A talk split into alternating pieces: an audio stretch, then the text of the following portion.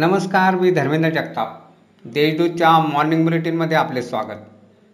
आज वीस सप्टेंबर पाहूया धुळे जिल्ह्यातील काही ठक घडामोडी.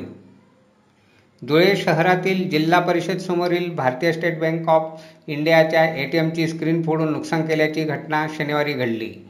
या प्रकरणी शहर पोलिसांनी एकाला ताब्यात घेतले आहे. तो मनोरुग्ण असल्याची माहिती पोलिसांनी दिली आहे. शिंदखेडा तालुक्यातील कलमाडे येथील माहेर असलेल्या दोन मैत्रिणींनी जिल्हा परिषद शाळेच्या मागे विहिरीजवळ विषारी औषध घेऊन आत्महत्येचा प्रयत्न केला. त्यात सोनल भिल हिचा मृत्यू झाला तर रुपाली भिल ही गंभीर आहे. या दोन्ही मैत्रिणी सासरवाडीहून चार दिवसापूर्वी माहेरी आल्या होत्या. दोघींचे दहा महिन्यापूर्वीच लग्न झाले होते. त्यांच्या आत्महत्येचे कारण समजू शकले नाही.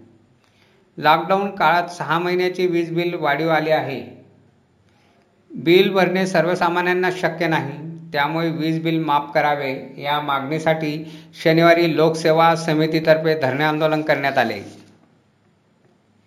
पोलीस अधीक्षक चिन्मय पंडित यांचा कोरोना तपासणी अहवाल पॉझिटिव्ह आला होता. त्यांना उपचारासाठी खासगी रुग्णालयात दाखल करण्यात आले होते.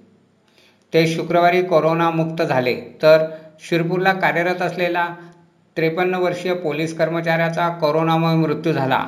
धुळ्यात पोलीस कर्मचाऱ्याचा कोरोनामुळे मृत्यू होण्याची ही पहिलीच घटना आहे.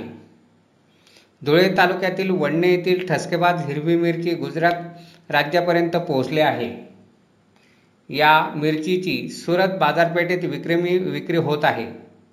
त्यामुळे कोरोना महामारीच्या काळात शेतकऱ्यांना दिलासा मिळाला आहे. धुळे शहर वाहतूक पोलीस शाखेतर्फे तीस विद्यार्थ्यांना शनिवारी वाहतूक नियमांचे धडे देण्यात आले. त्यावेळी पोलिसांनी पंचेचाळीस बेशिस्त वाहन चालकांवर दंडात्मक कारवाई केली. धुळे जिल्ह्यात शनिवारी दिवसभरात एक्क्याऐंशी कोरोना पॉझिटिव्ह रुग्ण आढळून आले. एकूण रुग्णसंख्या अकरा हजार चारशे एकोणसत्तरवर पोहोचली आहे. त्यापैकी नऊ हजार नऊशे चौऱ्याऐंशी रुग्ण करोनामुक्त झाले आहेत.